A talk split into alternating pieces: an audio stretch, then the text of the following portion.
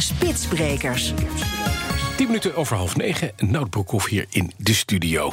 Nout, goedemorgen. Dag Bas. Er is een belangrijke stap gezet in het sneller oplossen van files. Ja. Vertel. Het, het gaat om het uh, melden van incidenten op snelwegen. Dat gaat eigenlijk als volgt. Uh, een van de instanties, bijvoorbeeld Rijkswaterstaat of de politie... die ziet iets gebeuren op de weg, een pechgeval, een aanrijding. Nou, die registreert dat incident... en gaat dat dan telefonisch doorgeven aan de Stichting Incident Management Nederland. En die vervolgens dan weer een berger op pad stuurt naar die locatie. Ja. Hallo met mij. Ja, ja. Nee, wat, hoe gaat het met je nou lekker? Ja, ja precies. Nee, er is even wat gebeurd op de A15. Precies, zo. Nou, zo zal het niet gaan, maar hè, het zijn het is, het is een belletje en een dingetje. Er zit een hele hoop ruis op. Zo lijn. gaat het al jaren. Het kan veel sneller. Hè? Dus sinds begin juli verstuurt Rijkswaterstaat vanuit uh, de verkeerscentrale Midden-Nederland elektronische incidentmeldingen. En dat heeft grote impact op het verminderen van files. Mhm. Ja, het, uit de eerste resultaten blijkt, Bas, dat eh, bergers gemiddeld een minuut sneller uitrukken.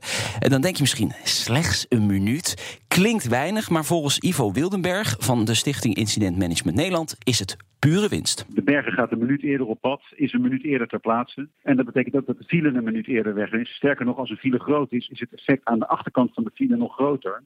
Daar kan het voordeel al tot twee minuten oplopen. Dus ja, het is een hele belangrijke stap voorwaarts. Ja. ja, en je moet ervan uitgaan dat Incident Management Nederland zo'n 120.000 meldingen van incidenten afhandelt in één jaar. Als die allemaal in minuut sneller worden opgelost, dan scheelt dat dus 2000 uur aan vertraging. Ja, dat is. Maar waarom gebeurt dat nu pas? Dit wisten we toch al? Ja, ja dat is de grote ja. vraag natuurlijk. Hè. Ja, ik ben natuurlijk niet bij dat proces betrokken geweest. Ik weet wel dat het al een ja, heel lang een gekoesterde wens is van al die partijen. Maar ja, de overheid en ICT-projecten, Bas. Ja. Dat kost soms even wat tijd, dat ja, weet dat jij. is waar, ja, ja.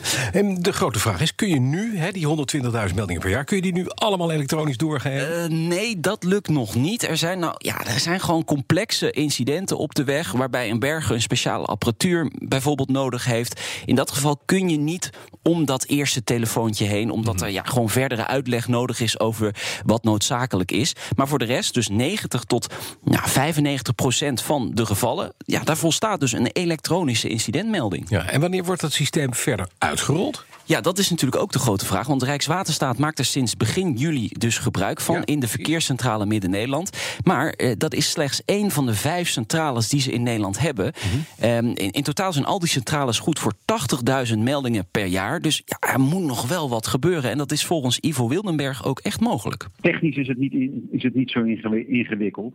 Het zou zeker dit jaar kunnen. Het is alleen wel zo, eigenlijk zijn we nog in Utrecht bezig met iets dat we een, een proef noemen, een pilot. Uh, dus ik kan me voorstellen dat we eerst even dat goed willen evalueren samen met Rijkswaterstaat. En dat dan Rijkswaterstaat besluit in welk tempo ze dat in de andere verkeerscentrales willen doorvoeren. Ja, en Rijkswaterstaat is natuurlijk nog maar één van de drie instanties die meldingen moet doorgeven. Want je hebt dus ook nog de ANWB, die zien ook dingen gebeuren ja, nu natuurlijk op de weg. bergers zelf. De bergers hebben je natuurlijk nog zelf. En uh, de politie. De politie is natuurlijk ook aanwezig op de weg. In ieder geval zoveel mogelijk, hoop ik. En uh, die kunnen ook dingen doorgeven. Dus ja, benieuwd of die uh, instanties ook op termijn elektronisch die meldingen gaan doorgeven. Want op die manier kun je echt een hele hoop files verkorten. Duidelijk. In tijd. Dank Minder vertraging. Minder vertraging. Alsjeblieft. Daar gaat het om.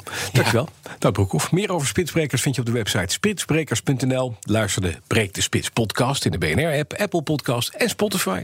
Spitsbrekers wordt mede mogelijk gemaakt door Gazelle e-bikes, ALD Automotive en ANWB Zakelijk. ANWB. Ook voor Zakelijk Nederland staan we klaar.